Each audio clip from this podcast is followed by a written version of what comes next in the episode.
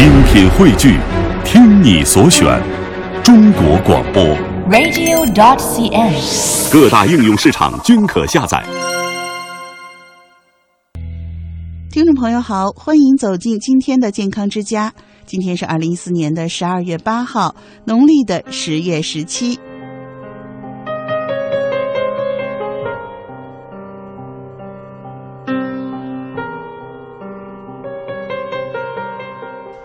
听众朋友，您正在收听的是中央人民广播电台老年之声的健康之家，我是西子。那今天的节目呢，一豪和我一起来为您主持。大家好，我是一豪。昨天呢，我们是进入了大雪节气啊。那么在大雪节气的前后啊，天气变得非常的寒冷，嗯、可能我们的衣食住行都会受到寒冷天气的影响。嗯，那今天呢，一豪和西子呢就跟您说说穿衣服的窍门吧。啊，说起这个穿衣服啊，你看我里面穿了一个衬衫，然后外面又穿了一个毛衣，嗯，然后我今天来的时候又穿了很厚的羽绒服，因为，嗯、呃，你看我是东北人，其实都说东北人扛冻啊，这个是这个说法是不正确的。怎么说？应该说东北人的装备比较好，就是冬天有冬天一是有暖气，二是出门的时候裹的棉裤啊、棉袄，还有这个羽绒服啊，裹得很厚。所以说这个天冷啊，我们不是说东北人不怕冷，是因为东北人穿得多。呃，其实这个可能大家都会有这个发现。啊、发现你看，从一上大学就会发现，哎，南方的同学他们穿的特别少，到冬天没错，真是特别扛冷。北方同学说想试试，不行，还真扛不住。嗯、因为一到冬天呢，北方的房间里面的暖气都非常的温暖，嗯、然后出去呢，呃，即便您穿的不够多吧，你也是匆匆忙忙走来走去，不可能在外面长期停留。嗯、而南方因为它没有供暖的设备，就是一年四季，呃，尤其是冬天，室内室外温度是一样的。实际上，真的是练就了南方人的抗寒能力。嗯，是，但是有一些人啊，愿意说这个在家睡觉的时候还愿意就穿得很厚，其实这样的生活方式呢是很不利于健康的。因为这个最近有一位这个养生的专家，他解释说啊，说这个人在睡眠的时候，大脑以及肌肉都进入了这个休息的状态，所以我们这个心脏的跳动次数呢也会逐渐的减少，而肌肉和这个肌肉的反射运动还有紧张感也会逐渐的减弱，所以我们的中枢神经活动呢也会减慢。此时呢，如果说脱衣而眠，将会很快的消除疲劳。嗯，这个呢，其实是想跟我们收音机前的爸爸妈妈说哈、啊，呃，因为我们北京的室内的温度一般都还是比较高的，嗯，可能有些爸爸妈妈不习惯这样，觉得室内外温差太大了不舒服，那么会把窗户开开。当然，这个首先西子跟您说，呃，只要您不直吹，不吹这个过堂风，那是没有问题的。嗯、但是到了晚间呢，您睡眠的时候呢，最好让室温稍微提高一点，呃，然后呢，不要让自己穿特别厚的衣服去睡觉，嗯，因为特别厚的衣服呢，就像刚才一豪说到的，嗯、呃，把我们裹得严严实实的，是会影响我们这个呃肌肉的反射和中枢神经的活动的。嗯，另一方面呢，我们人体的皮肤也会分泌和散发一些化学的物质。那么，如果您穿太厚的衣服睡呢，也会妨碍我们皮肤正常的呼吸和汗液的蒸发。另外呢，这个过紧的衣服哈、啊，对肌肉还会产生压迫和摩擦，这也会影响到我们血液循环，特别是老年朋友血液循环减慢，嗯、那么也会造成我们体表的热量的减少。所以也有人说啊，即使穿着衣服就穿着衣服睡，即使盖被子也会觉得寒冷。寒冷啊、那为什么呢？可能就是因为衣服过紧，造成您的血液循环的不畅。嗯，其实说起这个寒冷的天儿啊，我们不是不仅说这个在室内啊，我们不应该穿厚衣服睡觉，同时我们我们出门的时候也更应该注意室外的安全。比如说我们出门的时候，这个冬天很滑，呃，老年朋友们呢也可以穿一些防滑的鞋子以及靴子，同时呢也可以穿上这个色彩鲜艳的外套或者是雨披。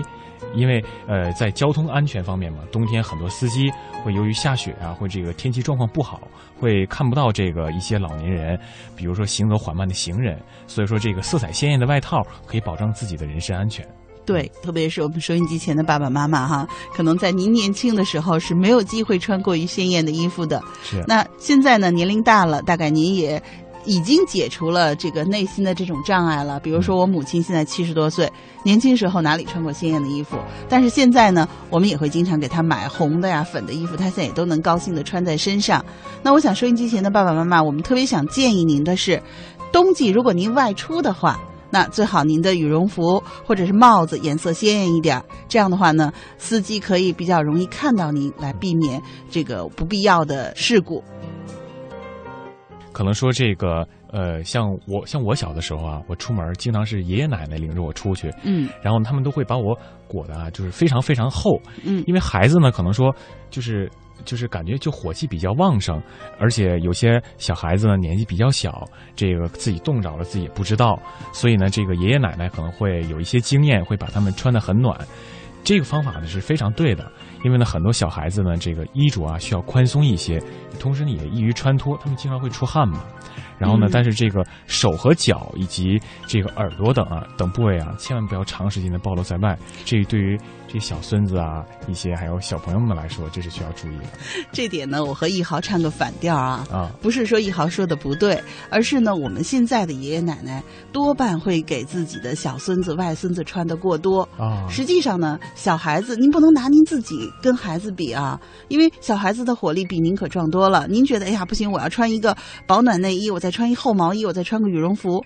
但是您那孙子啊，真的不需要穿那么多。当然我们肯定要避免不要让小朋友冻着，对，但是呢小朋友真的可以比您少穿两层衣服，是他们经常会出汗嘛孩子都愿意玩，其实是这样。比如说我和孩子的姥姥就会经常为孩子穿衣服的多少发生争执，呃，我就觉得小孩子啊、呃、穿一件秋衣，呃，穿一件薄毛衣再加个防寒服就够了。嗯，那姥姥就说、哎、不行啊，这个薄毛衣太薄了，要换厚毛衣或者要换上保暖内衣。